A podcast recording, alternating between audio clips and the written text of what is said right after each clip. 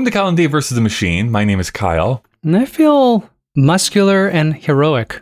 No, I don't. And I'm the machine. I thought you were going to say, I feel funny, Mr. Marshall. That's what I thought you were going to say. Why? That's very specific. Is that from the movie? That is literally a line Oh, from this Spider-Man. movie, except he says Right. Mr. Stark. That's yeah, we're going to talk about that because uh, it ruined the movie. Yeah. Oh my god. Okay, yeah, we're definitely gonna have a fight about that then. So, a No. podcast for a sentient machine is forcing us each season to watch movies from a specific year in order to prevent it from starting the apocalypse. The machine still threatens our lives if we don't review the films it asks us to, although we do tend to talk about the ideas of the movie rather than the movie itself. And today, we're going to be watching the film Avengers: Infinity War.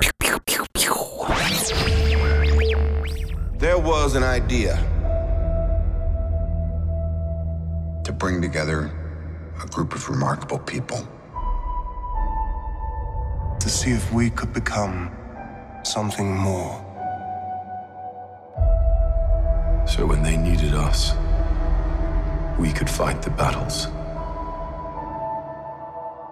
that they never could.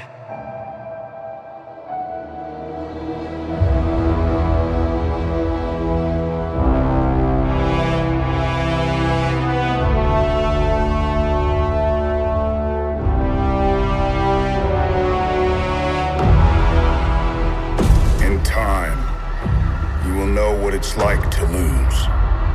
To feel so desperately that you're right, yet to fail all the same. Just like West Side Story, this uh, movie makes me want to snap my fingers, doesn't it, Dave?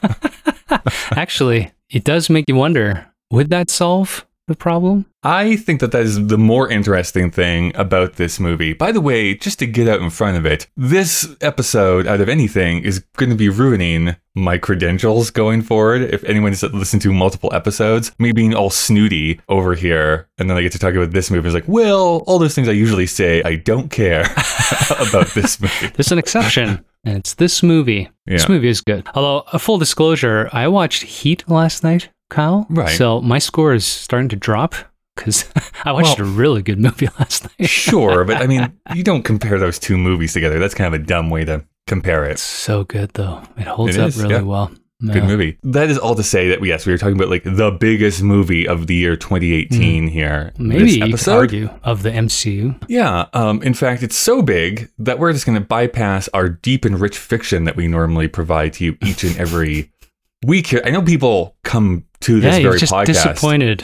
Very large segment of North A large America. segment Mhm. of the population here, uh, but just We're very know popular in Europe.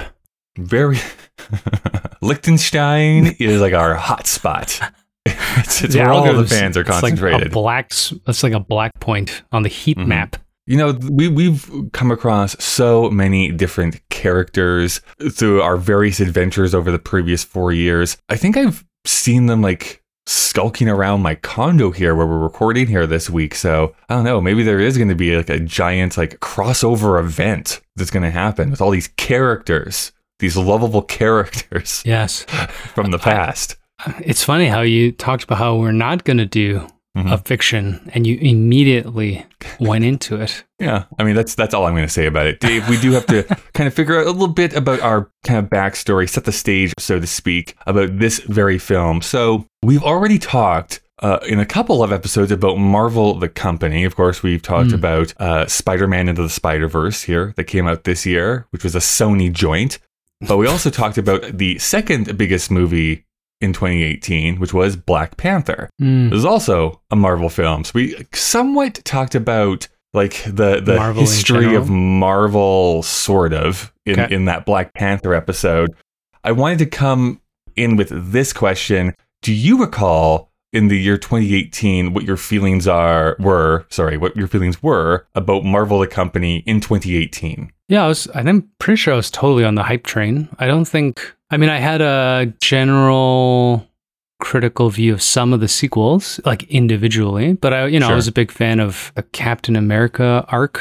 You know, they Mhm. made some decent movies. I liked Black Panther, as we talked about. I actually, we'll we'll argue about this, but I actually liked Ant Man. Uh, not like at this epic scale, but I just liked Paul Rudd, and so I had fun with all of those films. This was an era where I wasn't going to the theaters, so I didn't have the hype train. Like I pre-bought. T- you remember in the old days, like Star Wars, and people fucking camped out and cosplay. Like I- I'm Yeah. not. At that level, but you know, you had the sense that this was going to be really good. And they at Guardians is great. So you have this introduction already on Thanos as a scary alien, and uh, you know, I was pretty ready. I was I, I was excited about this, um, and it was going to be a part one. Everybody knew that too. You know, no surprises. It wasn't like watching Spider Verse and having some kid in the theater going, "What the fuck." Yeah.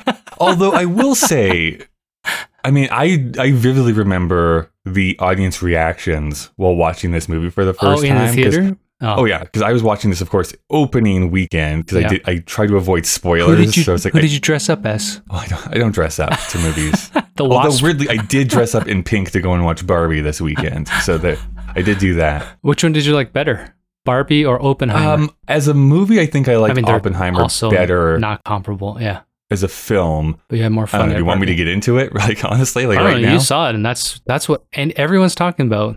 So here's the thing. Dave. Do you like Christopher Nolan? Like just as a filmmaker? Uh, I did until uh, I did not like Tenet. That's the only one you have not liked. Uh, I thought when I rewatched Inception a year ago, I, I got a little more tepid on it. I was like, it's a little convoluted, even though the set pieces are fun. And then, yeah, there was another one I watched where I was like, I'm losing a little bit it. They're a little overlong and over Okay. overboiled. So I always Yeah. had like the because I always go and see his films in the theater and usually in IMAX. I always have a, a very different Oh, yeah, first time viewing Okay. experience. Yeah, yeah, yeah. Um, I really like Dunkirk. I'm like more Dunkirk was positive on. Dunkirk Yes. than a lot of people are seemingly. But so just quickly for Oppenheimer, it very well may be either my second favorite or possibly even my favorite movie he's done. Against Dark Knight? What's your favorite movie? Yeah. Okay. Uh, that or Memento. I kind of go back Memento's and forth quite good. Yeah. before he got like very big budgets, but I really like Memento. Mhm. This also plays with time. It's it's the criticisms I'll knock at it are it does not hold your hand at all. It kind of expects you to know who Oppenheimer is, all the famous scientists of the time, Ah. what all the physical or theoretical Who physics they're talking Niels about. Bohr? Yeah. They, yeah, literally. It's Yeah. like this is Niels Bohr, boom. They're just going. Like they do not tell you who these people are. They just expect you to know who these people are. I've seen some people criticize it for that, and I That's think maybe fair. justifiably so. It's kind of fair, but like I do know who those people are, like Nerd. in the abstract. Apparently I do too. So yeah. But this is Yeah. why we get along. I think the movie comes down very aggressively that the atom bomb was the worst decision that humans ever made. Like Mm. that is what the position of the film is. Yeah. However, Okay. it is also being like, but isn't Oppenheimer a sympathetic person at the same time? Mm. And that's where I think some people are bouncing off of it. I think it handles it well. I, I'm being a little bit cagey here because I really need to see it a second time. I Mm. really was struggling with like how I felt about the movie. Yeah. And. I think watching the second time will really clarify those thoughts. you think uh, Cillian Murphy's getting an Oscar? Pretty sure, unless there's someone who swoops in I've been and hearing that. does something like blow something out of the water, I don't see how Cillian Murphy doesn't win this year. I actually think, honestly, this is Nolan's year. I think Nolan's going to win it. Um, whether or not he deserves it, that's another thing. I love the black and white in this movie. I love the black and white photography that he I like captures. Black White in general. Yeah. And he's eh, yeah he can he's got a good eye visually. That's never Yeah. been his problem. He's just too smart for himself. yeah, well, yeah. I mean, everyone kind of criticizes dialogue, sound design. I thought the sound design in this movie was actually excellent Mm, for what it mm. was doing.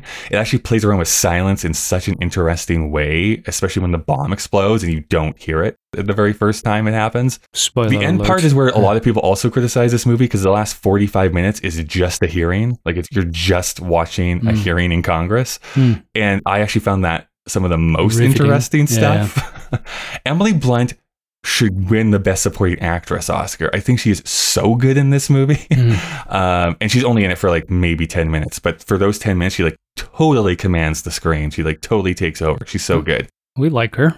Uh, just not as Mary Poppins. I Yeah. think it is a movie that does not give you easy answers. I think it's beautiful. I think there's a lot of gorgeous things in it. Um, and I But really does enjoyed he it. play the film backwards because it's smart? You do have to know what time frame you're in sometimes because it does also doesn't tell you that. So sometimes you're Ugh. all of sorts. But I uh, also anyways, do like that he is uh, adamant in practical effects. I mean, obviously, I haven't seen this film yet. well, but- I mean, yeah, he says that, but ah, interesting, interesting. He says right. Okay. Uh, Barbie, on the other hand, very different movie, of course. I was not actually anticipating it to be as goofy as it Mm. is. Like I knew it was a comedy, but I didn't think it was going to go like full on, like um, slapstick, not even slapstick, but uh, cartoon, What's what's the Andy Samberg movie? The Cool Beans hot movie. rod.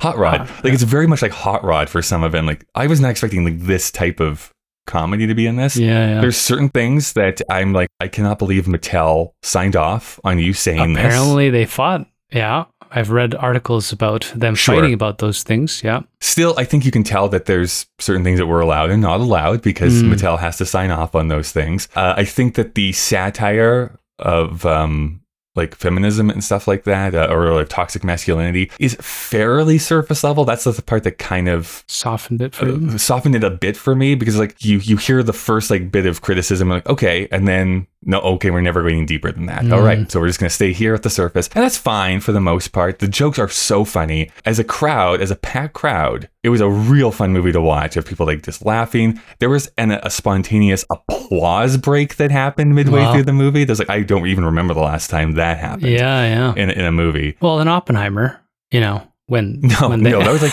stone silence for the entire movie. Like, oh my just god! uproarious laughter as they uh, plan to murder about a million people. When are we going to get back to talk about the Avengers? And the reason I know that Barbie is going to make a billion dollars worldwide is just the demographics. Like when I see, saw Oppenheimer, yes, there was like some women scattered throughout the audience, but Mostly mainly, angry dudes. yeah, it's late twenties to early fifties men who were Yeah. in that auditorium. In Barbie, it was kids, it was young women, it was middle aged women, it was old women, it was gay men. Like it was like just packed with different demographics inside Yeah. of that theater. It's like, yes, this is going to make so much money because it spreads so much across the demographics. I was interested looking at Metacritic Mhm. at the 50% user reviews that Metacritic has for Barbie. Mhm. and if you read the comments, it's fucking hilarious. oh, it's Women so stupid. suck. Women are terrible. What happened to the good old days of man? Dude, let me tell you how people I can tell people either didn't actually watch the movie or completely misunderstood the message of the movie. I can't say my other big criticism without really spoiling the movie, so I'll hold off on that. Um, I will say what is super cool near the end. It's basically a, a direct reference to like an American in Paris or Singing in the Rain, like the big production number that happens, and captured really beautifully. I think it does well, and I hope that uh, the song "I'm Ken" wins the best original song this year because it's so funny and so All good. right. And I think Ryan Gosling will probably win Best Supporting Actor for it. I'm pretty sure that Oh, that's wow. going to happen. All right. I mean, I can't catalog this year's films because, as you know, I don't really go to the theater. So I'll Mm-hmm. have to catch it three years later when everything appears on streaming. Uh, we'll see. We canceled Amazon Prime today. We're free. Oh, wow. Kyle, You're free. We're free of free. content we don't actually watch. It's glorious. I have a Plex server now, so that's just what, if I really need to watch something on Amazon Prime, that's what I watch. Uh, anyways, back to 2018. I'm Mhm. there, right there with you. I was like full in. Full like I am stoked for this. I believe we were still getting like very large groups from Apple to go and watch Mm. these films. So yeah, we were like right out like 25 tickets and go and see it at like one of the opening weekend slots type of thing. The- Hearing those crowd reactions was just uh, you know additive to the movie. oh, yeah. Avengers would have it. A lot of cheering and for sure. cheering, laughing, yeah. gasps in good a couple of locations. I oh, remember. it was dark. Yes. Yeah. Although nothing will ever be better. This is the the sequel to this movie, Endgame. When that title of five years later came up on screen, literally the woman right in front of me is like, like she like to- like like like, like she lost her life. It's like she just very had a very visceral reaction to it. It was so funny to be. yeah. We'll talk about Endgame a little bit, but Should have brought back Ultron. I think the thing with the Marvel films is that after a certain point, they really just cared about like what is happening in these m- movies rather than let's get like uh these to look beautiful or like let's make these like Mm, quality yeah, works yeah. of art. And I don't even mean it as a necessarily a huge criticism because just meat grinder at the end. that's what the people kind of wanted. They wanted to see their favorite characters be put in the sandbox and interact with each other. So, and I do think, as much as I'm critical of like present day Marvel, and some people think that this is the dumbest thing ever, I still think that they do deserve credit for essentially pulling off something that I thought was impossible, which was having like eight different film series with their own films all Universes, yeah. converging into one over a 10 year period Yeah. when when Nick Fury shows up in that end credit sequence of. Iron Man, and it's like we're going to do the Avengers Initiative. I'm like, haha, that's funny. That's never going to happen. Like I really didn't think that was ever going to actually Mhm. happen. Mhm. And then the first Avengers movie becomes like the biggest movie in the world, and then Marvel doesn't hold to the up that races. well, frankly. They pulled off a culture changing experiment, and uh, I don't know how they built it. They just had really good filmmakers who gave a shit at the beginning, right? I At the that- beginning, I think that's what it was. They had the good um, table Yeah. setting that made the like the bedrock really strong. Yeah, they were all like like Captain America. The first half of that movie is a fantastic film. Yeah, I By agree. the end, it breaks apart. But you know, the story is cheesy. Um, what is what is he going to do? He's Nazi Germany fighting a guy with a red face. You know, there's n- only so many th- things you Mm-hmm. Yeah. can do with that story. But I do. I uh, do think the casting director needs like a huge raise too, because if you don't cast the right people, then Yes, this whole yeah. thing falls apart as Ed well. Norton. Yeah. The build up, it was, this is f- for both of us, I think, the zenith of the MCU and a Mm-hmm. well deserved thing. And in this viewing, to your point, watching all those jigsaw puzzle pieces come together was played fucking fantastically. We watched Endgame after my family and I to get the closing thing, and Endgame does not hold up as well as this film. So Interesting. Yeah, I did not rewatch it, so I just rewatched. we need a closure, man. We need a closure, especially my son. You can't leave half Yeah, the world. I mean, especially because I think I, I could be wrong in my remembrance of this. I'm pretty sure that the whole like Thanos reveal that's in Avengers, right? Wait, like the original Thanos, his Yeah. face is in uh, the first Avengers. Yeah. Yeah. Was basically just an animated, yeah. Easter egg. Like it was Yes. actually not at that point going to be the main villain. Infinity Stones. Yeah, that's right. And no, it just played well. Like the fans really, really enjoyed that. So they were like, "Oh, well, maybe we should cast an actor into this." You know who's it's not Josh not? Brolin as the cameo in that movie. You know who's not going to get a spin-off film? MODOK. MODOK is not going to get a spin. Okay, well, we're not we're not talking about the third Ant Man movie, but I could go on for twenty minutes on how terrible that that design is As a huge Ant-Man apologist, that was the worst film I. I've ever seen. Yeah. All right, Oh, by the way, that was also what I was going to say about budgets and like Marvel becoming like a money laundering scheme. Uh, just know that Barbie and Oppenheimer together did not cost as much to make as the last Thor movie did. yeah. well. So Thor is an interesting that- one because like, I am also an apologist for Love and Thunder, not because it's a great not film, good. but I thought I had fun watching it. But if you're telling me that that film had a budget of 200 million bucks, then uh, the stars go down because you know that's kind of that looks like an indie film. Right, it's kind of has this fun indie vibe, and the humor's ridiculous. The Marvel Universe yeah. and Disney have fallen on their face from their wealth. They're too fat. I, I still have the rose colored glasses on. I think Yeah. in other rewatches I've done, you can kind of see the seams. It's like, okay, maybe this wasn't as good as I remember it being. But I still have fond memories of a lot of these films. Yes. And uh, I think I can throw a bunch of them on to um, I, yeah, just for Iron nostalgic Man- purposes, as I think we have consistently said on this show. Yeah, Basically, Endgame happened in the following year in 2019. And I was kind of like, all right, well, we did it. We Yeah. did the thing. The we got to book, the Endgame Thump. I want to like close that it. book and then they've made like 15 more films and like 17 tv series i'm like I, I can't i can't watch all this stuff i'm not going to watch all this stuff and Uh. the vast majority of these movies have been bad so i don't Oh, feel man. like i'm being encouraged to watch anymore They sat at the teat, Kyle, and it ran Yeah. dry. Why are you always talking about teats? All that being said, Infinity War is the pinnacle, and on this rewatch, I think deservedly so. Uh, not to jump too far, but we've been recording for almost half an hour. This movie's great, man. It really holds up well, and uh, yeah well, well, well, one last thing before we jump into talking about the movie which is this is a part one part two situation Mm-hmm. although i think actually rather smartly they took the part one off of this movie. Yeah, uh, just made it called its own War film, and just called Endgame. I'm reminded of the fact because I just watched here a couple of weeks ago Mission Impossible Dead, Reckoning. Dead Reckoning, Part One. Part one. Sorry, Three yes, that's right. hours. Yeah, I haven't seen it yet. I'm sure I'll like Uh, it, but that's too long for a part one. Well, I think they did the exact opposite of this movie. I think the biggest thing that I remember is that this film, Infinity War, is this like we are like off to the races right at the very beginning and we are going full metal. Like we're pushing Yeah. the pedal to the metal and going as fast as we possibly can so that in Endgame we can slow down, take our time, and then ramp back up into like the final set pieces of that movie. Yeah. Dead Reckoning does the exact opposite, where it's like, this is a spy thriller. This is a serious spy thriller for the first two hours. And then we do something really exciting at the very Mm. end to send you out happy. But it's like, uh, can we get going on this Yeah. part one so that we can actually feel That's some too bad. excitement? Like I haven't watched Mission Impossible 1 in probably 20 years. I keep waiting for it to appear on streaming somewhere, but Mhm. someone's got that lockdown. But I do remember, you know, the beginning uh not a heist, but the beginning opening was- piece is quick. You know, that movie's Mhm. not very long.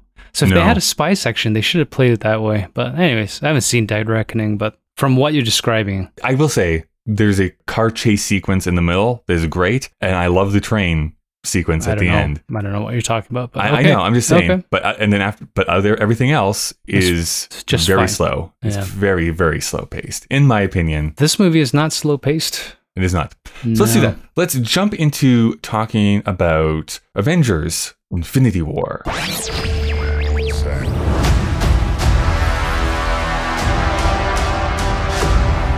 Dread it. Run from it. Destiny still arrives.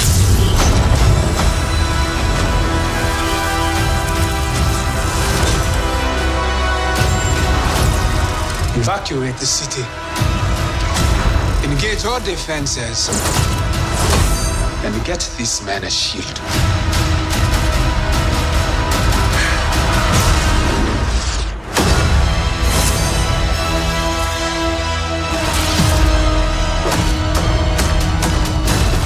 Isn't something one considers when balancing the universe. But this does put a smile on my face. I don't remember the theme song. That's the wildest thing too. Is like if I sit and think for a moment, I can remember what the Avengers theme song is. Well, they always have that Marvel one. Bum ba da bum bum bum bum. Yeah, it does like the Yeah. the fanfare. But it's like I always forget what it is. Unlike when it's like Indiana Jones or like Star Yeah. Wars, like it's immediately I remember yeah, what the theme song is. Well, they have too many movies for a single theme song. And then that Marvel, like you can recognize the Marvel theme song Fanfare, for there, but that's not the Avengers. Uh, No. or do they use that? Is that why it disappears into the ether? Because they use that for the Avengers? Who cares? Mm, well, the. Avengers theme is technically slightly different. I think I've said this on mic before. One of my small criticisms, even in my f- most fervent fandom of Marvel, was like, I just wish they had early on considered the music more Mm, mm. and really had um, specific I'm not to throw them under the bus, but gotten a good composer yeah, yeah. and uh, really consider like, okay, this is what the Iron Man theme is. Yeah. This is what the Thor theme is. This is what the Captain America theme is. They kind of Well, do. AC/DC is Iron ha- Man. Yeah. Have that all culminate into the Avengers theme would have Yeah. been a really cool way tough, to tough consider job. it. Because as soon as they decided that they were going to have a pantheon of heroes, that's a Mm-hmm. tall order. Anyway, so Dave, let's we have to come up with a scenario here. So let's say that um, I don't know, we've uh, we've crashed San Diego Comic Con, which I think is going on as we speak here Yeah, at this still point. never been to one. Yeah. And uh, the first thing we notice is, whoa, there's a there's a funk, there's a smell in the air here that is inescapable. Uh huh. But then we get surrounded by an Iron Man, a Deadpool, uh, an Incredible Hulk, another Iron Man, a third Iron Man, and we're like, oh my gosh, Earth's mightiest heroes are, are I'm here. sure we'll see Yellow Suit Wolverine again soon. And uh, one of them approaches us and says, Mere mortals, you must tell us what this movie is about as they hand us the DVD copy of Avengers Infinity War. no, What that's is your a bad scenario because all of those guys would be Would telling know. us what it's really about and how we're wrong about everything Actually, about in issue film. 75 of Wolverine, it tells you that this is not possible. Uh, what is this movie? How do? Oh man, without referencing too much to the MCU, I would I would say um, I would say the Titan Thanos has finally appeared to assemble uh to acquire all six. I was like five, six Infinity Stones to put an end to half of all living creatures. Can the Avengers stop him in time or something like Mm-hmm. now, that? I don't know. this is showing my lack of nerddom around the Infinity Stones. I think in the comic books it is five. I could be actually wrong on I that, have but, no idea. but who cares? Doesn't matter. You've already kind of talked about it a bit, but what were your thoughts on this rewatch of Infinity War? I, you know, I liked it. I thought it was actually reasonably well written. There's a theme which I picked up more this time about sacrifice and valuing individuals versus the group. Mhm. Thought it was well acted for the most part, and uh, it really stuck out to me now with modern MCU that the budget was well used for the CGI battles. The whole thing it it holds up really well. It looks cleaner than anything they've produced after. I agree. Although, I can I just tell you, I, we had a bit of a disagreement last week when we were talking about the Fantastic Beast movie. But I think I now do agree with you, where even in this movie, some of the digital backgrounds occasionally like, ooh, I don't know about Yeah. that. Where Fantastic Beasts, you never had that. But No. anything they're interacting with, like another character that's CGI, there's no break for me at least. No. Of that immersion. Well, the only shitty part of the MCU is nanotech. You know, so anytime oh God, that, I know this is. Yeah. I hate it. I hate awful. it so much. but they wanted to stop using. I don't know why they would do that. It doesn't seem like it's easier, but that's that's the worst part. I think um, it isn't easy out for them for Spider-Man's uh, super robot suit, but that's okay. Yeah. I don't know. The the thing about the nanotech, like the like the disappearing of the helmets and stuff, yeah, it just has never looked good. And I don't know what the solve is for that, but like it never. It just looks like bad. It looks, like bad. Venom. I don't know. It's, bad. just it always takes me wrong. out every time Yeah. they push a button and everything disappears from their face. I'm always like, where's that going? Yeah. It was somewhere. Well, you know, they had they must have had a storyboarding thing where it's like, does it come out like panels or are they like little micro machines? So hmm if you're doing nanotech, you want it to appear like a liquid in micro machines. But like if you look at, I haven't watched Terminator 2 in a long time, but they've been doing at the Abyss, they've been doing liquid CGI. For like Yeah. 40 years, man. Like we can we can do better than this. Yeah, I so I'll I'll be the asshole. I fucking hate the Daddy Warbucks dynamic Yeah. between Spider-Man and Iron Man. I cannot fathom it, and they play such a central role for this one, and particularly End War. I know Robert Downey Jr. is really the core of this franchise, uh, but they play too much to him. So I, I also, find, great in Oppenheimer, by the way. He's back to acting again. yeah, is nice imagine that. I mean, he's a good actor, I, and Yeah. he is good in Iron Man as Iron Man. It's just I don't like that the writers pander to his I character don't so know. I, much. I'm not as. Endgame in I'm not as critical of. I I totally get that criticism. I'm much more as a Spider-Man like fanatic. I'm obnoxious about this. I don't like the fact that he gets to use all of the Iron Man technology Yeah, as yeah. Spider-Man. it takes away from point- his power. Yeah. Yes, the whole point of Spider-Man as the character is that he has to make that himself. Yeah. Scrape by. Yeah. He can't afford it. He's like uh, never there with shit. people's Yeah. lives in his own life, but still saved everyone. Well, that's the when da- Iron Man the just problem gives you everything, thing. it yeah. takes out all of that character. I don't mind their actual relationship so much because it, you see a softening of Tony a little bit. Ugh, He does look up to him as like a father figure, um, and it, I think that does tie into the whole Endgame thing. Like uh, his whole arc is like, I don't want to lose another kid again. So I kind of get it, but I don't know. It doesn't it doesn't bother me as much as it does you. Their I- relationship. Yeah, it bothers me a lot. I, I just feel like if you're going to do daddy issues, don't do daddy warbucks where some guy's just throwing money at you. Like, you know, you can explore that. If, if for whatever reason you set it up, and uh, we all know Peter Parker doesn't have parents, but substituting Uncle Ben with Tony Stark is a huge mistake. That That's like misunderstanding the story of Spider Man, right? Yeah. Although I Uh, will say that in No Way Home, the, the I guess the uh, the twist is that his Aunt May is, is his Uncle Ben. Like Well, that's, the, thing. origin story. Like, I love that twist, and I love that that's the Mhm. way they went. And you didn't need Tony Stark for that. You really True. didn't. Yeah, that's true. You know, and that's meant to be the formative experience for a Spider-Man character. So if you, you know, if you're a writer and you want that to be delayed because this is whatever reality six, seven, five, fuck whatever with the multiverse Mm-hmm. shit, that's fine. And we saw that played really well with Spider Verse, but. uh I don't know. I just I felt that detracts a little bit from otherwise great writing. You know, this film is written well enough that you can interject. I don't know how many, Kyle, like seven storylines, and they're cutting between each, and it actually is paced well. Like you don't I know that's what I remember Huh? too about this is that it keeps flipping back and forth to like essentially the three different locations, the main locations that they're flipping around between, and it never feels like frenetic to me. It No. always like yes, th- we need to see what's going on here. Now we can flip back to this other location. Okay, now we can go back to this It's location. edited really well. and it just keeps Yeah. going. It keeps going. It keeps going. There's always forward momentum. Barely you can catch your breath, which is kind of the exciting thing because I again I remember in the theater. This is a two and a half hour long movie, Mhm. and this is one of the few like I did not feel like I was sitting there for two and a half hours Yes. in the theater when I was watching this. It just it kind of goes by pretty quickly. Sounds like the opposite of going on a date with you. I wrote this down too. I thought we might fight on this, but I also think this movie is actually fairly well written. And I know people hate when you say anything nice about Marvel sometimes, but for this occasion, I think it is. I I bet you anything that the writers of this movie really had to sit down and storyboard or figure out, Oh, okay, yeah. which actors and which characters are being separated and where are they? Yes. because it does matter. And I think what really matters too, again, this is such a comic book nerd thing, it really matters who gets snapped and who doesn't. Yes. It's so important that the people who get snapped actually are the ones who disappear because all the people who could basically solve the problem pretty quickly are the people who get disappeared. Yes. But you can't have all of them all in one spot either. So like separating them out so that they can't rely on each other is such a smart way to get around some of those logical holes that you could find yourself in. Yeah.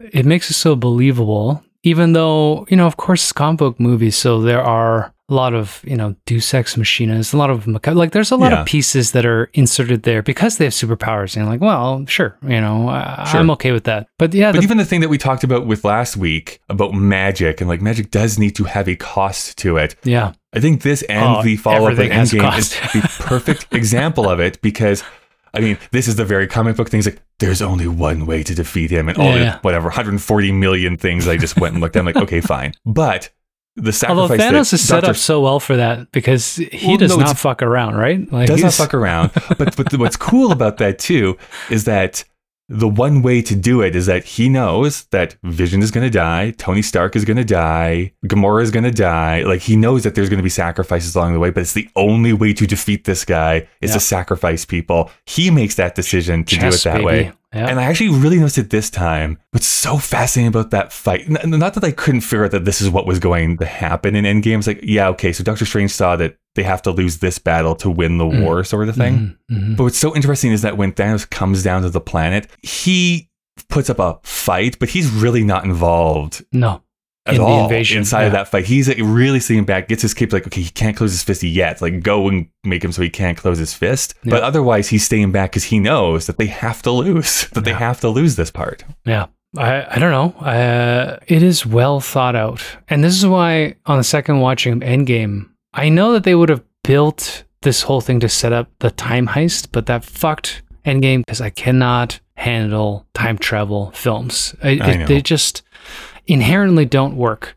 But It also introduced the multiverse, which has been their biggest like Yeah. I think, honestly, going well, that's forward. the thing. Like, we don't know that in Infinity. I was actually surprised they don't even broach either subject, uh, other No. than Doctor Strange being able to calculate probabilities. But he already did that with uh, Dormammu in his Yeah. first film, so it didn't mean that all the multiverses existed. He just could see using his time stone probability, which is a much better mechanic. You know, it's just kind of like. You know, I'm I'm ultra smart. It's fine. Like I, I can handle that. And so because we don't have that poisoning of the well, in my opinion, from a storytelling perspective, as Yena, this thing's great. The, there are so many intentional moments of people having to question sacrifice on both sides of the war. I mean, it's Right. great that Thanos also has this moment with Gamora, and you're like, you know, almost humanizes him, you know, Mhm. in a sense. And Josh Brolin's great in it. This is the coming out of Chris Hemsworth. He's easily the star of this and the next film. It's also really funny. There- Yeah, no, it's, There's so many good jokes. funny. Yeah. So there was there's only one bum joke, and I can't remember. I know that Falcon says it, but it's basically like, "Well, that just happened." Like one of those Oh, ones. of like, "Oh my yeah. god, okay, Yeah, yeah. we're past this."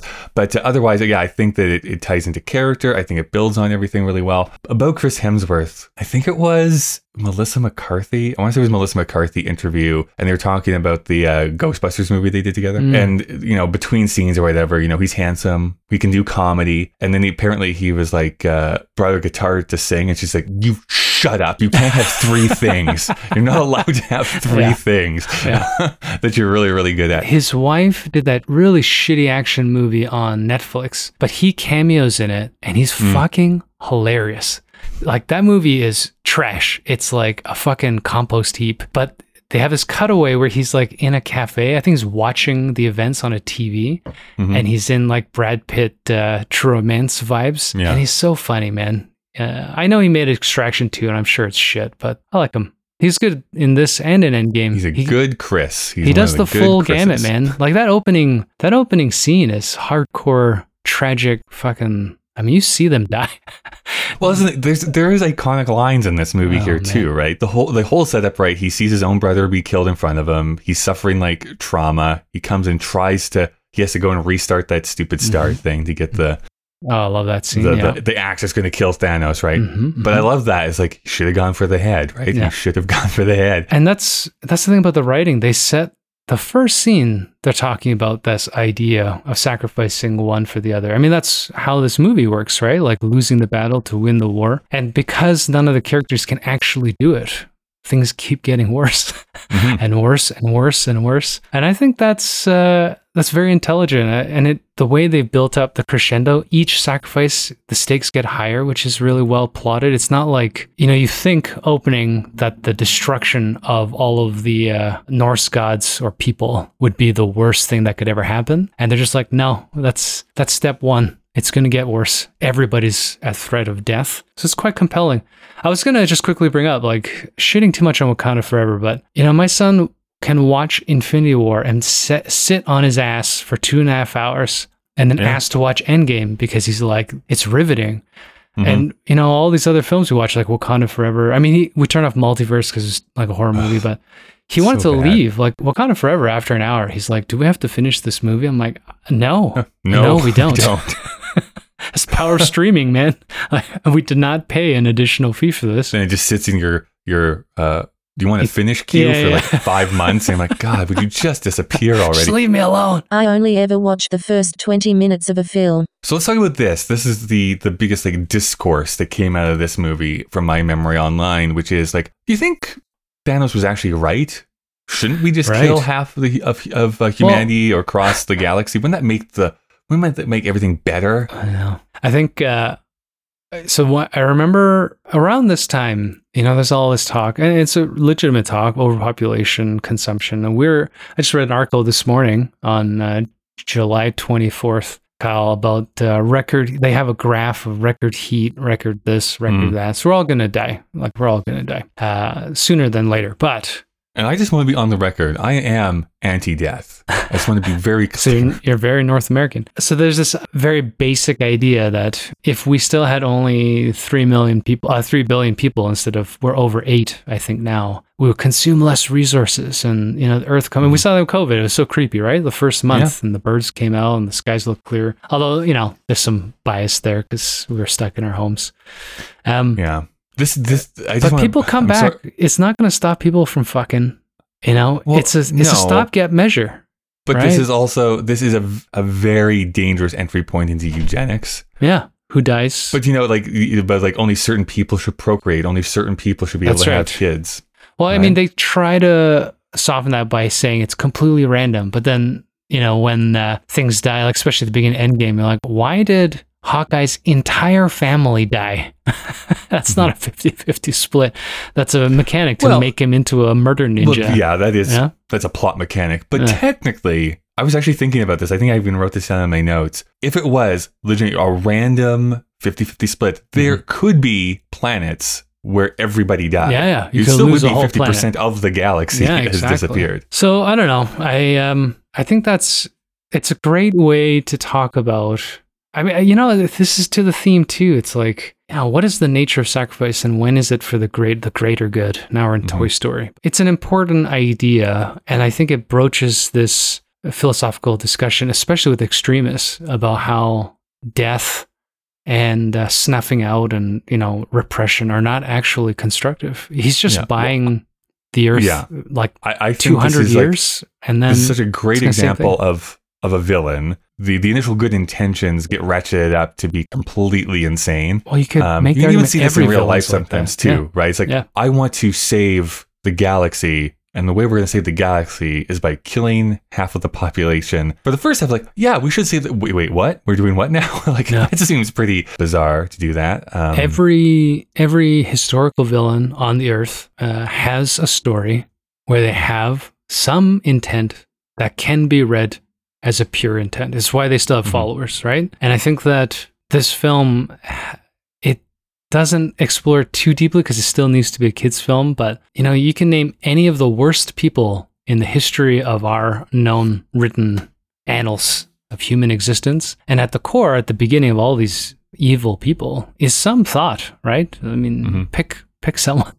It's dangerous, but they all have something at the beginning yeah. where they're trying to solve a problem. And then, like Thanos, they're like, "Well, if uh, if I want if I want Germany to be better, we just got to kill a bunch of people." You I know, mean, it's can- like, "Oh, that's a big leap." but- just to extrapolate that to like a current day thing i honestly see this as silicon valley right you go into there with some sort of like reason like i think i can make this area of life better right. um, and you do it and it's like well, I have to make money off of this now too. So you exploit, you exploit, and exploit, and then it's very soon it's like this is the worst thing. Like this Yeah. is all of this is bad. That's the MAGA thing. You know, like if you have a, I mean, it's not Donald Trump. He's not the source of the problem. He's a, he's a mouthpiece. The source of the problem is this idea that we miss the 80s where I could drive my fucking giant truck all around my country and not give a fuck about anything. Mhm. When the reality is that was the problem. Nobody wants to face it. So what's the solution? We're going to kick everybody out. and we're going to Yeah. make sure that I'm allowed to have a fucking mullet and wear, uh, you know, a jean jacket where the sleeves turned off because that's a better life. It's it's madness, and it's refusing to look at the situation that's actually beforehand, uh, before you, with any data or or uh, straightforward thinking. But when you look at it with data. Like when you, and I read the news, it's fucking depressing because it's almost an insurmountable task to actually solve. Like if you're the Avengers, even though they're not concerned with saving the world, uh, the universe from suffering, um, they're not tasked with solving this problem either. But if they Right. did, how would the Avengers end world hunger? That is not what they're How can I designed to punch do. world hunger? Yeah, yeah. It, it is an interesting uh, thought process that heroes can't solve this shit either, right? Yeah, I'm, but there's there's so many different corollaries to this. Like, I mean, the one that there's two that jump to mind. The first, like COVID, is top of mind, but I, I remember very vividly when that was first popping up. It's like, but isn't it maybe a good thing Mhm. that a bunch of people Herd die? Isn't that going to be better for the environment? And it's like that's a real creepy thing to start to It's Thanos thinking. play right? around with. Well, it's the Matrix too, right? Same thing. See Agent Smith talking about how we're the cancer of this planet. It it awakens a thought. And you're Mhm. like, we do act like a tumor, you know, metaphorically speaking. You know, we consume without giving back to the ecosystem, generally, you know, in a cynical reading, anyways. And so, the, you know, there's something to that. And there's a reason why that theme keeps popping up, particularly in science fiction. I don't know. The, the real issue is not that we can't identify the problem. The real issue is there is no solution.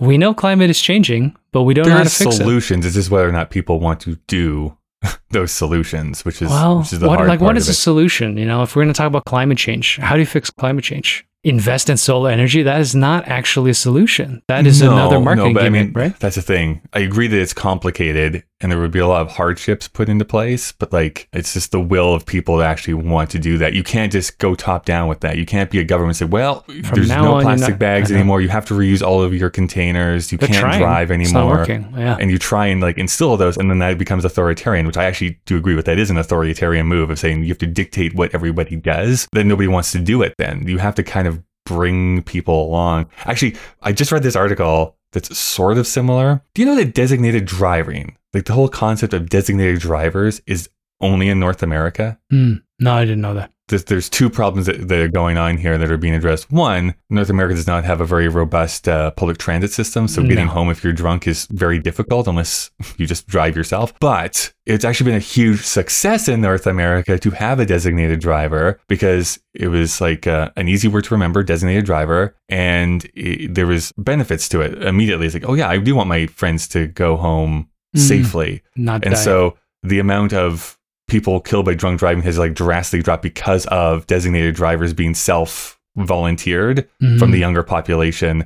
It was put into movies and TV shows and everything else, so it just became normalized to Yeah. people. There was this huge win, but uh, so it's stuff like that, right? Like you can solve the cl- climate crisis, but it's going to take what thirty years, and that might be too late at that Yeah. point.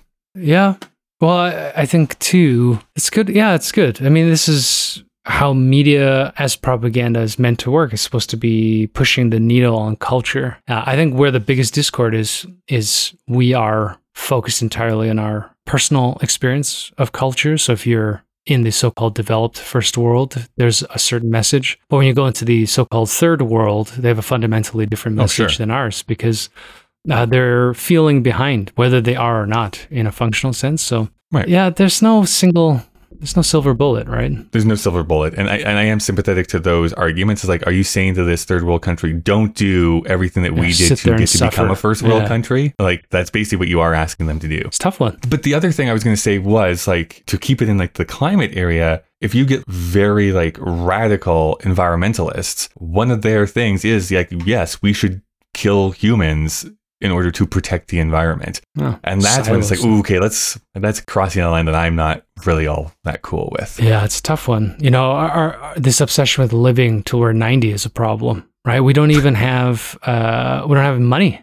to support all the people we're trying to make survive. What But is does that money, mean? Dave? Yeah, well, does that mean we have to put a age restriction and when you're 65? That's the end, you know? Or do we do the Futurama thing where you have a booth and uh, Yeah, when you're right. ready to go, you just go? I don't know, right? This I, this is probably why euthanasia is becoming a much larger conversation. It's coming out of the the shadows in the closet. You know, I think Yeah, there's These are complex in, Ca- in problems. Canada that is something you can do. you know maybe that's maybe that's the thing. A, I just realized Infinity War is an environmentalist film, and It B, 100%. all bad guys want a silver bullet. You know, that's that's what makes them evil is that they want a single action that's going to fix all the world's problem. Whether you're a fascist, a Nazi, Yes. a fucking you know Genghis Khan or whatever, it's like everybody wants a silver bullet solution, and that's what makes them bad. The only time a silver bullet works is with werewolves. I think this is what is so resonant with this movie in I was going to say modern day politics, but it's like it's for history, like literally from from recorded time. Anytime there's someone who comes to you is like, it's easy. It's just this one thing is going to fix everything. It's like,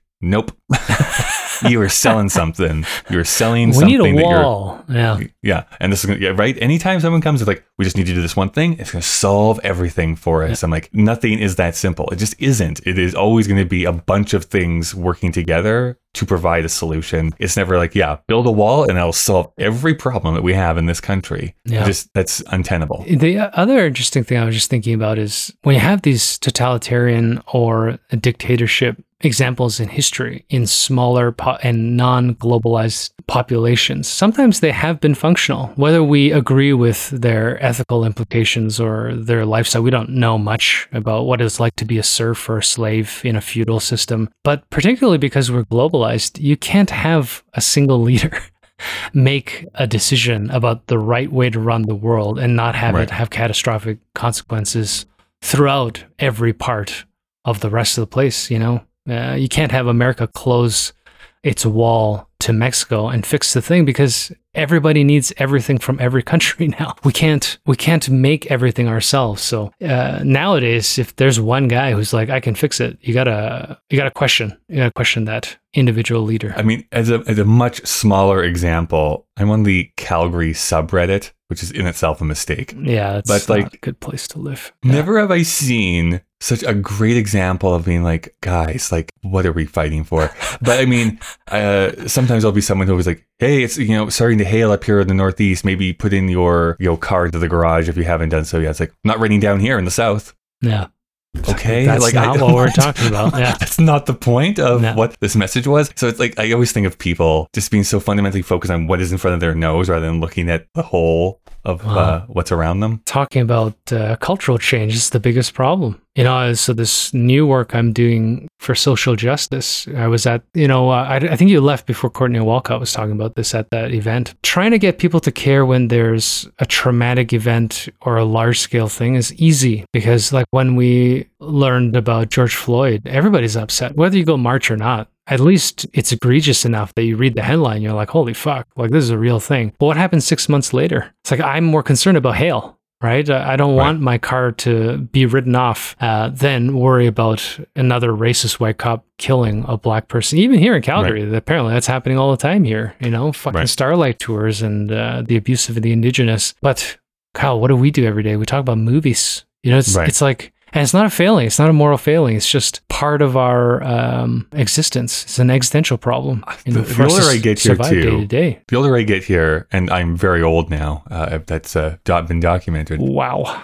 It gets worse. I don't know why you're getting hung up now. Right. No, I forget who said it. This is partly why technology, social media, and all that kind of stuff has been a net negative in many ways. We are not able to handle knowing about every problem that's Yes. happening in the world. We should be able to focus on one, maybe two that are going to be our thing and focus on that thing. And that's not going to be the same for every single person, but that's something doable. You can think about it and intellectualize it and, and act on it, mostly locally. But as soon as it's like, oh my God, like these people over here are starving and there's this environmental disaster over here and Mhm. the ocean is basically all of plastic now and this person has just got into city council and this road isn't working. Like again, it just starts to be so much. It's like, I can't possibly do anything about all this stuff because you can't. You physically cannot do everything, but it just feels so overwhelming. You know, I, I wonder, like, I'm, I, I've heard that argument before too, but I wonder if the problem right now is that media is controlled by corporate interest. And so everything has become an extreme selling rhetoric. So even that argument makes it seem like ignorance is bliss.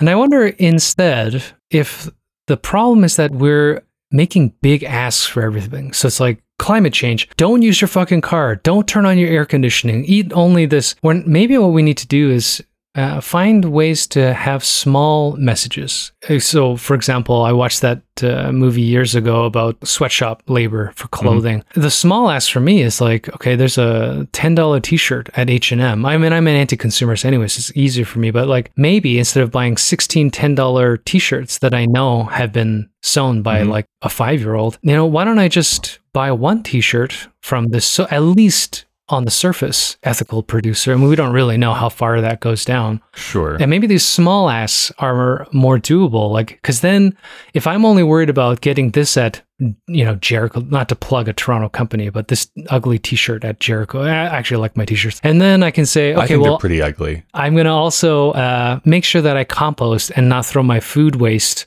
into the garbage. That's easy, right? You can do a myriad of small actions. But if uh, you want me to be like, oh, to get rid of sur- food surplus, I got to go volunteer every day and like make food for soup kitchens, like I can't do that. I don't have the No, but- capacity for that. But but here's the thing. Uh, This is something that's hitting on something that I've been trying to do in my own life, but also try and communicate to other people. That is all you can do.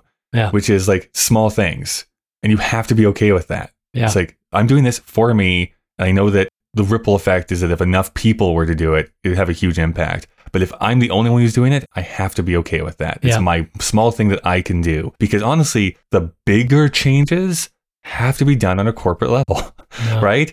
If General Mills is not being ecologically stewards of the uh, environment, it doesn't matter that you're buying less of it. You're still contributing to that. Yep. Putting that onto the consumer is the trick that corporations have done. And just to, I mean, it's fun that we're getting to this wider conversation because of a Marvel film, but Yeah. You know, just thinking about the silver bullet problem, we do that individually too. It's like, I feel like I want to tell General Mills what to do, but we can't. But if you look at the scale of change over maybe two generations, so I may not be able to change factory farming by the time I die. But if I look at what factory farming looks like today versus in 19, well, it probably started in the 1980s, it's actually getting better, right? Yeah, a little bit. that Change It's just doesn't so come as fucking quickly as you slow. want it to. Yeah, so like it might be my son's grandchildren that might if they if humanity survives like 200 years, we might see a great equilibrium in production versus waste. But that doesn't interest me because uh, it's hot today, Kyle, and I want the earth to be cooler by 5 degrees right now. That's the Thanos problem because if I had a power ga- gauntlet and someone's like you just snap your fingers and everybody will have air conditioning, I'm like, "All right, strap me in." Like I'll fucking snap my fingers for that shit. Well, this is. Yeah. I was going to make this uh, example to this musical I'm a huge fan of called Urinetown, and you did not mishear me. Urine is in P. Urinetown. yeah. Kind of a semi spoiler for the entire show. It's it's very meta. It's commenting on other musicals, but at the end, the the whole the whole concept is that there's a small town, evil mayor, I think, anyways, who restricts people on how often they can go pee every day. That's the conceit of the show. You have to go and pay at the public toilets to go and pee. And if you pee in the bush, you get arrested and you get thrown into jail, et cetera, et cetera. So at the end, he's overthrown and everything, and they have this final song, and then this final statement is like, so turns out that uh, when they opened it up and everyone could pee as much as they wanted, it actually turned the river brackish and undrinkable. So he actually was helping us out by restricting how much we could actually go and pee. And then they're like, well, that's not a very happy ending. And it's like, no, but sometimes that's the reality of it. Unlike Doctor Strange, we don't actually know if what we think is a good action will have good consequences. So, why I like the writing is you could leave the theater, I mean, you know, with a nerd friend and sit Mhm. there on a podcast talk for an hour about Right. its implications in human sociology and psychology. As Dave said, uh, Thanos did nothing wrong. He thought he did everything properly. So. He did nothing wrong with his uh, intent. He just I would have killed Gamora too. That seems so good, man. Like, uh, Yeah. oh fuck, the way she's uh, Zoe Saldana. She's funny because as soon as she cries in whatever costume she's in, you know it's Zoe Saldana. But that scene where she uh, is so derisive and then has the realization, fuck, that's some high peak drama, man. I also like the fact that Zoe Saldana has been in like four billion dollar movies Yeah. and nobody knows what she looks like. the other thing I was going to say is like I don't know who the actor is, but whoever does the Hugo Weaving impression as the Red Skull in this movie, phenomenal. oh, it's He's- not Hugo Weaving? Is not. It is not. Oh. He did not come back for this. So, oh, wow. but it sounds very much like Hugo Weaving. Yeah, he's great. I mean, he has an effective voice, so any character actor, Mhm. I suppose, voice actor could do it. But like Alan Tudyk or something like that. I love, usually who they do. uh, I love that he appears as this Watchman's It's Yeah. fantastic because it links, it links all back. It's, it's really Mhm. well built. I mean, I wonder if they Stan Lee's probably dead already, but I wonder if they no, brought he in- wasn't. He had not passed away yet Ah. at, at this movie. Oh, Spider Man. So it's after Spy- Endgame. Yeah. I think it was November because this comes out in April. He passed away in November, I think. You gotta wonder if they brought in some good consulting from maybe comic book nerds, something. You know, not to Mhm. take anything away from the writers. I don't know who wrote it. I hope it's not the Russo brothers, but whoever wrote it, I suspect that there was a committee of people just making sure at the end that these things tie together, or yeah. they just knew what they were doing because uh, it's tight. It's tight, Kyle. This is easily like movie. the seventh time I've watched this movie because uh, COVID, right? Yeah. I mean, what else are we gonna do when you're locked down? That's Just right. watch Disney Plus. If you're going to prostitute yourself, at least we should get paid for it. Let's do some backstory and then we'll do our final thoughts here. So this movie opened up on April 27th of 2018. It is currently rated 3.9 on Letterboxd, has an 8.4 on IMDb, has a 68 on Metacritic, and on Rotten Tomatoes, from 491 critics, it's at 85%, and from 50,000 plus users, it has a 92%. Well, at 60, 68 is low. For Metacritic, yeah, but I mean the critical consensus was pretty like m- mid on this Yeah. movie, I would say. I was like, I didn't expect Even that that. eighty-five percent is a little. Again, this, this is just how Rotten Tomatoes works. That was a lot of three point fives and threes thrown into that. Is this right after Martin Scorsese uh, shit on the MCU? oh, probably. It has to be, right? I mean, uh, it's just interesting for the Everyone critics. shits on. He basically, if if Martin Scorsese had been like fucking love all the Marvel films, that would be the weirder thing in my opinion. No, it's know just- what I love. Know what I love? Thor two. It's peak cinema. no, the only reason the only reason I bring that up is because you know my opinion about professional critics, and uh, I- there's this this you know chest puffing thing where if a well respected figure is like these are all trash, then you gotta you gotta choose a side, don't you?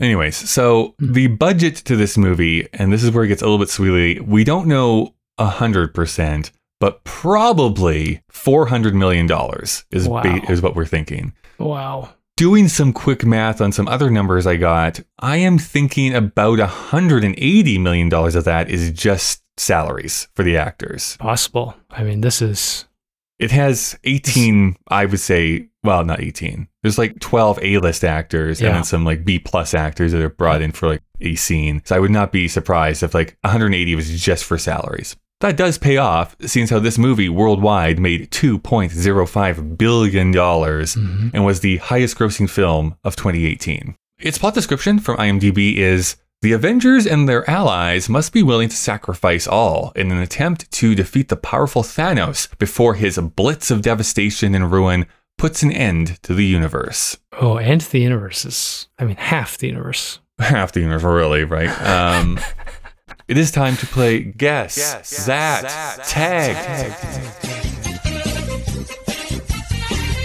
This is when I don a handsome blazer, pick up the long microphone that Bob Barker used to use, and we play the game, Guess That Tag. You know, Dave, when you go to the movie theater, you see that long stretch of posters that encourage you to come in and watch some bulbs more. Yep. cinematic gems that Hollywood has produced for you. Mhm. They put a little line of text on the poster to be like, ooh, oh, I'm so titillated by what the statement is. I need to know more about this movie. Mm-hmm. This week, maybe you're going to be watching the horror film Talk to Me from A24. Yep.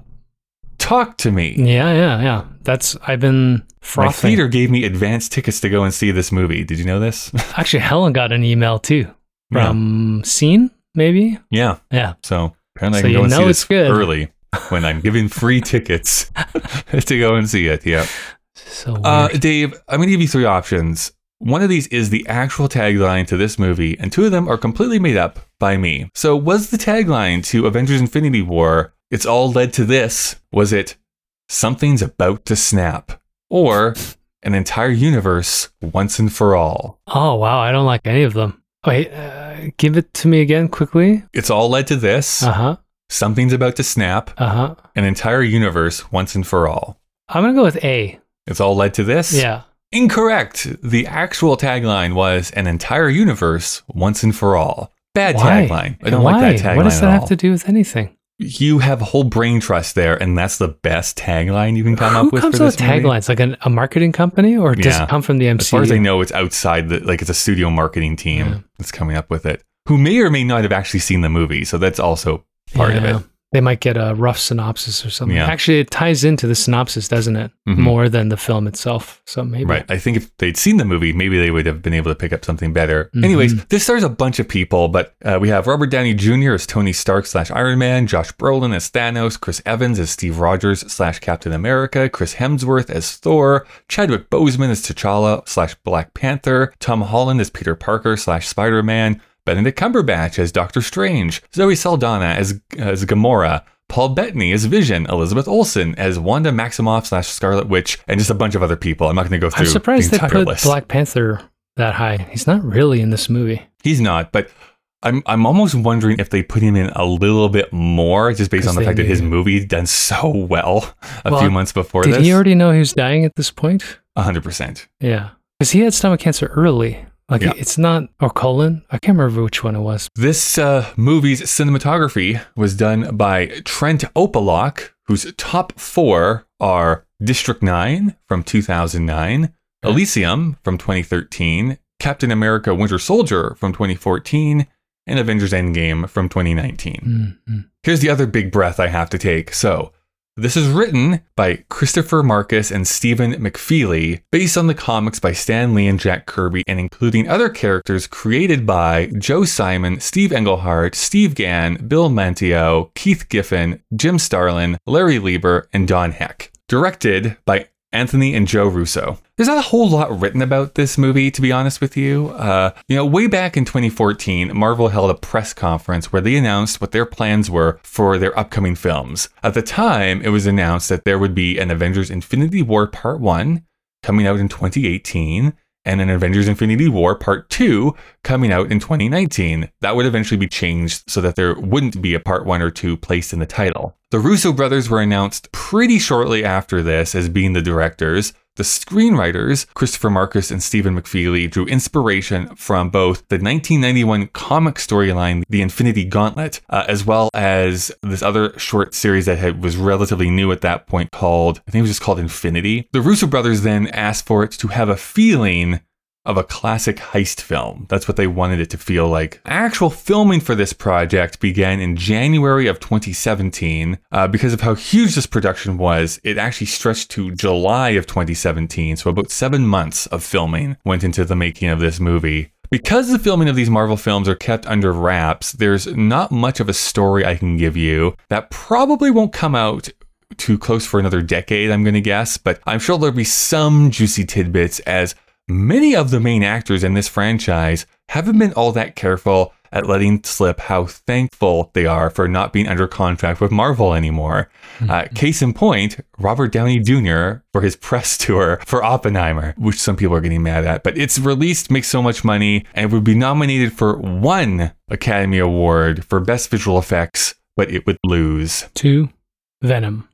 No, a film that we may or may not be talking about, a very small film called First Man, is what won Best Special Effects that Oh, year. interesting. I don't know. I, I think too, It, I mean, I don't know if these actors hate the people at MCU, but the No, I just think it's commitment- the- you can't make another movie, No. man. They push so many. Like Scarlett Johansson is in almost every single one without getting her own film. That's a big. That's eating a lot of her time, and she still made a lot of indie films and a lot of interesting know, work. but, in but it's hard to but- fit those indie films in. You're right, though. Like it's sometimes like a six month commitment, so it's only Yeah. so many other things you can take on after that six months. Well, Robert Downey Jr. reshoots got- that you need to come back for, so it is a huge time commitment. But like even um Elizabeth Olsen has basically said the same thing. It's like I get to go doesn't do wanna do real movies again. Like that's that's been her Yeah. thing here recently. I mean, Robert Downey Jr. I remember Captain America: Civil War. That should have been an Avengers movie. Everybody's in that fucking thing. Everyone's in it. Yeah. You know, so I mean like that if you- also part of the wheels coming off of Marvel a little bit. I mean, I think in part it was some of the actors being like, I need to burn off some of these movies I said I agreed to be in. So Yeah. just put me in this movie somehow. Yeah. But it was also like when every movie is a, an Avengers movie, then the Avengers movie don't feel as special because no. it's like, well, yeah, they just show up in all their movies anyways. I mean, I'll say that about Endgame. The final battle is exciting for that reason because they put every single fucking person on the screen. But it's also kind of cheesy. And I have some questions about. Uh, I think that's where you start seeing the CGI wheels come off the bus Yeah. in Endgame. It's pretty interesting how, like, I think these were shot together, right, as a single production. No, they were not. They were okay, actually that makes separated. more sense because the second one, the quality is it drops off a cliff very quickly. So there's a feeling of being rushed, but that makes sense. Also, I'm not a uh, yeah. We, we're not here to talk about Endgame, but if you can do a high, I think this is why I was thinking about you know Heat. I know that they live in a different world, but if you're gonna make a heist film, uh, you got to be very careful because it has to be written as well as Infinity War is, and Endgame is not. It's got so many glaring problems, you know outside of the time machine problem, the heists themselves are so cheesy. But I, I did I bought into it when I first watched it. So I mean, it, it is appropriate in that the biggest thing about this movie, even though I think it works as a film by itself, it essentially is also working as a bunch of exposition and setup for Endgame. Like you need to get all this information explained Sure. to you, set up, so that when Endgame comes, it's like we get it. We understand how the gauntlet works. We understand why it's important. We understand who these people are, etc. Like it's all set up so that they can get into Endgame. but you can do what functionally you need an Endgame without a time heist. Mhm. It's shoehorned in there. You That's could true. make that in anything. I do want to point out a couple of the things that other people have pointed out as far as like plot holes that they Okay. feel are are there. In this one, okay. Yeah. And I can kind I think I can kind of explain some of them away if I get real nerdy about things, but the the most common one I see, which I do think is somewhat true. In one of the opening scenes, he sends his like four minions down to Earth, right, to Mm. retrieve But some of doesn't send his armies. Yeah. Who, by the way, let me just look it up here, have like the best names of all time. Like, Yeah. do you know what their actual names are? I don't remember. But they were Okay. really good uh, bad guys. Underutilized a little bit, but I know. I, like wish them. they were in it more because they do actually play a larger role in like the comic books. But okay, we have Cull Obsidian. nice, We have Proxima Midnight. awesome. Fucking rad. Corvus Glaive. Yeah. And then Ebony Maw. Ooh. They're all fucking cool names. Yeah, those are good names. I love those names so much. They needed their Anyway. own spin-offs. They come down.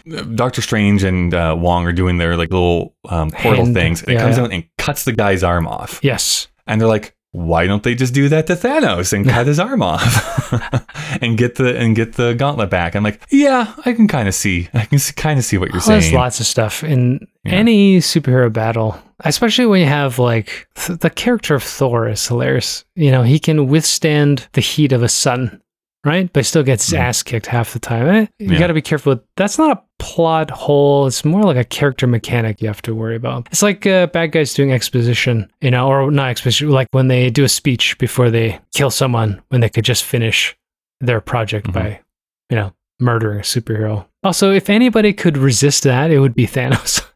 yeah, they have a lot of hard. They have a hard time fighting that dude. He's but he's uh, a big dude. Yeah. cool plan. It's a good plan that they Mhm. have to try and get that glove off. It's not really a plot hole, but I do agree with the fact that having the Scarlet Witch Vision of romance basically be done all off screen is a detriment ultimately to this movie and to the movies going Mm. forward. Because I don't know if I ever feel it. I never feel like, oh yeah, you're like Oh, yeah. totally in love with each other. I thought they. I mean, I, I don't know. I. It depends on how invested you want to be in Wandavision. I, I mean, I thought Wandavision was very good. I, Mhm. for my part, I when that scene started when they're in London, Bucharest, I don't know where the fuck they are. It, my initial reaction was like, I wish Paul Bettany made rom coms because I like him a lot. Oh, yeah, he's and great. he could pull it off. So I, I don't know. I feel like I I thought it worked well enough, and I think that through their fight and through Elizabeth Olsen's emoting, uh, I Mhm. bought into it. I was fine. I also like that they weakened Vision right away, so we don't need to worry about his you know omnis- omniscience. He comes up with the best plan. Honestly, which is just kill me, get rid of the stone, And and, then he can't fulfill his plan. But I do like that when they finally do that, Thanos also gets past that by just bringing him back to life and then killing him again. It's like, oh, Yeah. that's a really smart way to do that.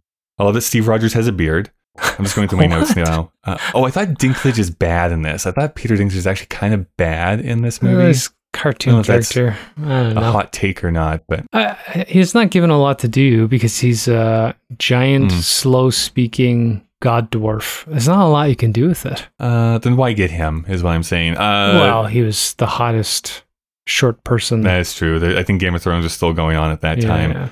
Um, do you like that they put the three assholes together on the planet, Oh, which is uh, Doctor, Doctor Strange, Strange. Uh, Iron Man, and uh, Peter Star-Lord. Quill? As a positive, they also take the three smartest people off of Earth, Hmm. which I think is actually a really smart. Again, this is going back to the writing, which is Spider Man, Iron Man, and Doctor Strange, because they probably would have been able to figure something out. Were they still back on Earth with all of the things that they could? Oh, Spider Man there. is still apparently like a prepubescent child. I know. I'm so just he wouldn't have done shit. He would have been like, Mr. Stark, Mr. Stark, what should we do, Mr. Stark? Mr. Stark, Uh, please hold me, Mr. Stark. I'm so lonely. Please, please drink my tears, Mister Stark. can I have another suit, please, Mr. Stark? Please don't ground me. I mean, you're making fun. I actually do like that scene. I like as people start getting dusted. I, I remember that reaction vividly in the theaters. People were like, "Oh, Oh, god, yeah. oh!" Like as each new Well, one kind of have to watch showed up. Endgame. Yeah, you gotta you gotta have closure. But there are some big names, and I think the big one was Spider Man. It's like, oh, they're getting rid of Spider Man because you almost think it's like, does that mean he's not in Endgame at all? Then Right, at that right, right. point, if you're going to take him out completely, Oh, he's back when he goes, Mr. Stark, please don't die, Mr. Stark. so he comes back yeah, for his Yeah, big yeah. his big scene. his big moment, his big moment. But yeah, it's like, oh, I don't feel so good, Mister Stark. I remember that being a pretty emotional moment. Uh, still I for don't me. know. I I guess I have too strong a hate about their character dynamic, but I, I was actually kind of irritated that they gave him the slow death to have the line. You know, it's yeah, like, true. but that's because I didn't buy into. uh, You know, if you're into that uh, Tony Stark, Peter Parker, Daddy thing, then that would have played really well. But I thought I thought it's frustrating that we would watch, you know, Black Panther and Scarlet Witch disappear without even a line, and then you get Peter Parker who's like, "I don't, I don't feel good. The length of the Please snaps is a little bit like Fucking curious ridiculous. because even like the after credit sequence, right? Yeah. When both Maria Hill and um, Nick Fury. Nick Fury gets snapped too. Like he has enough time to go and grab that mechanism and send the the, The alert pager, off to yeah. Captain Marvel and stuff like that to get help and stuff. Well, here's the thing too. Uh, I know they did that for the Easter egg and to get people hyped for a movie that they made clearly as an afterthought because they were like, we have no women superheroes. Yeah. But uh, if you're Captain Marvel and you survive the snap, uh, I'm pretty sure she knows something's wrong. I don't think she needs a page. But, But she uh, has to get back to Earth. That's what she's she's coming back back, to Earth, for. yeah. Um, also, again, smart that Nick Fury gets snapped. It's another good one to get Yeah, out of there because he has too many resources and knowledge technical guy, uh, tactical guy. Uh, anyways, any last things you wanted to say about uh, this movie before we wrap up? I I will say one thing, uh, just just a petty thing. I was a big Brie Larson defender, but she is shit in these movies. She's awful. Like I I don't know what's going on with how she's been coached to uh, play Captain Marvel, but she's bad. Well, she's not in this movie, so I guess I can't really comment. I- Um, I just don't like but, that they uh, brought the character in. I, I don't know enough about Captain Marvel as a comic. I don't know character. either. I never that that uh, character really never showed up a lot in the Yeah, comics that I read. It's- But it's, uh, it's weird to do pandering. I do like Brie Larson and basically every other thing I've seen her I in. know, so I know. Maybe she knew she's getting shoehorned into it. There's just something about that character that feels off, but it has a some good dynamics with some of the other omnipotent superheroes. I don't know. At this stage, we're right at that that mountain peak where the everybody's become too powerful, and we see that now with modern Yeah. Marvel. Like everybody can manipulate time and reality and multiverses, so the stories aren't accessible anymore. So it's good. It's the zenith. It's the fulcrum, not fulcrum. It's the uh, the peak, the peak of of superherodom. We're done here. Great. Well, the machine has said that we do have to wrap things up here, Dave. So let's first get into Critics' Choice. This is where we discover what the critics thought at the time this movie was released. So uh, I'm going to go with the positive review here first by Christopher Orr from The Atlantic, who wrote, Never has the Marvel Cinematic Universe seemed like more of a universe in ways both good and bad. Infinity War, the title, is almost too apt, is far from a perfect movie, but it is probably close to the best movie it could have been. Uh, I get Anthony Lane, the New Yorker. I, I feel like a lot of these shit posts are from the New Yorker, eh? We should start cataloging. You should love them then. It's like you're bread and butter over here, being snooty know. about everything. At stake, as ever, is the fate of the universe. Why must it always be the universe? What's wrong with the fate of Hackensack? Doesn't anyone care what happens to South Dakota or Denmark or Peru? No, Anthony Lane. Nobody gives a shit. That's why they don't make movies about those places. I need to know what's happening in Boise. What the fuck kind of what what? That's a shit post. That doesn't make any sense. So he wanted he wanted a small stakes indie film like uh, But Nebraska. that also incorporates Peru, Denmark, and South Dakota. Captain America saves Kansas City, Kansas from uh, a drought. Like Yeah. gives a shit? Dave, does this hold up and is it still culturally relevant? It definitely holds up. It's it's still watchable.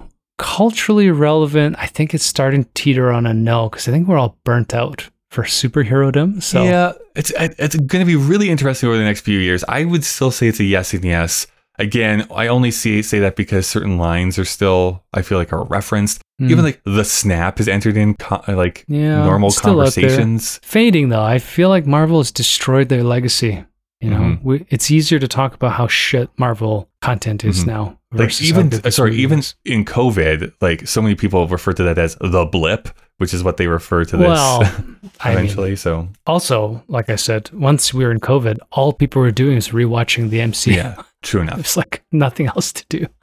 Uh, anyways, I just want to say that I was watching Criterion movies at the time. I don't know why you had to think that you only could watch Marvel. I haven't even turned Criterion. on. I tried to watch AI, and everybody in my family left. I'm watching and that so- tonight. It's yeah, I got like 30 minutes Five left, and I was like, Perfect I got to go back to my family, and I haven't been able to watch it since. So might have to cancel that subscription soon too. It's uh, You can get it for free if you uh, go through the library. Apparently, I just haven't figured out how to do Oh, it. Oh, they added in to because Yeah. it used to be just Canopy and one other one. All right, I'll take a look. If you can get Criterion through the library, I'm totally going to do that. I could save Mm-hmm. myself 130 bucks a year. Absolutely. It is, in my opinion, not the interface, but it's still my favorite streaming service. oh, they have amazing films. yeah, I don't. Yeah, the UI is shit, but that's a but the UI is crap. So, Dave, we do need to rate this film, but before we do, that is what Dave and I thought. What do you think? You can send any feedback to Kyle and Dave vs the machine at gmail.com. You can also find us on Twitter or Instagram with the handle KDVSTM. If you want to see the entire list of films that we've watched and the ratings we've given, you can go to our letterboxd page, letterboxd.com slash KDVSTM. So, out of five, Dave, what are you going to give Infinity War? Yeah, tough one. I was gonna give it a four and a half. Wow. I'm just trying to say. I think I'm gonna go down to a four. I do feel like I was just thinking for a superhero film, it's Yeah. totally rewatchable. Like if someone told me to sit down and watch Infinity War right now, I would probably still watch it, even though we watched it three days ago. So I'm right there with you. I wouldn't I wouldn't go above a four. So Yeah. I'm I'm giving it a four as well. I think it's solid. Taken in context of the entire MCU, it's probably in my top ten. I'm gonna guess. uh, Um, what's better? First Iron Man, first Iron Man, the Captain America movies for me. Gladiator, I know you uh, hate Guardians, the Guardians of of the Galaxy movies, but I like No, I those like quite them. a bit. Hey, no, no, I like them. I didn't like the rewatch of the first one as much, but uh, characters are good. Uh, but yeah, uh, Yeah. so that is going to tie. Oh, this is interesting, actually, Dave. So would you say we put this below or above Black Panther? Uh, above, I Okay. think.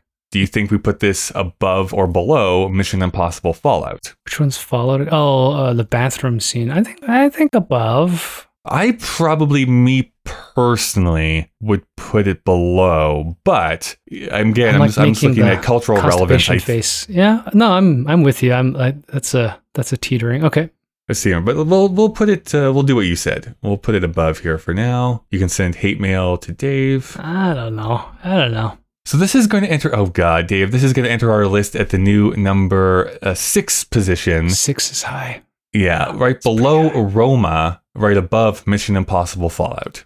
The, you know the problem with our rate r- ratings is uh, expectations of genres, right? We should find out what we're watching next week. I'm going to just push this button here.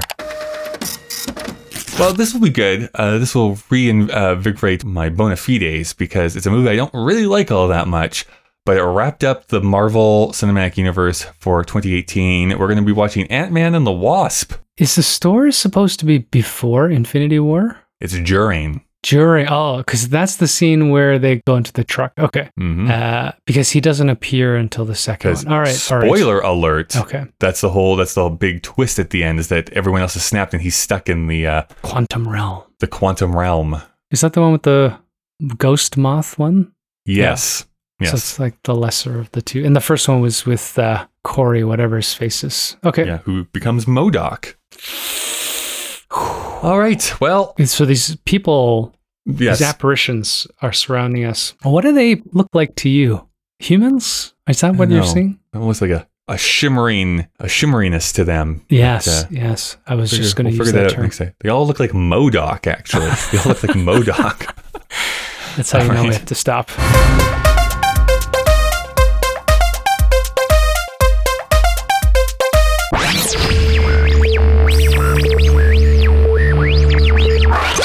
Why are you always talking about teeds?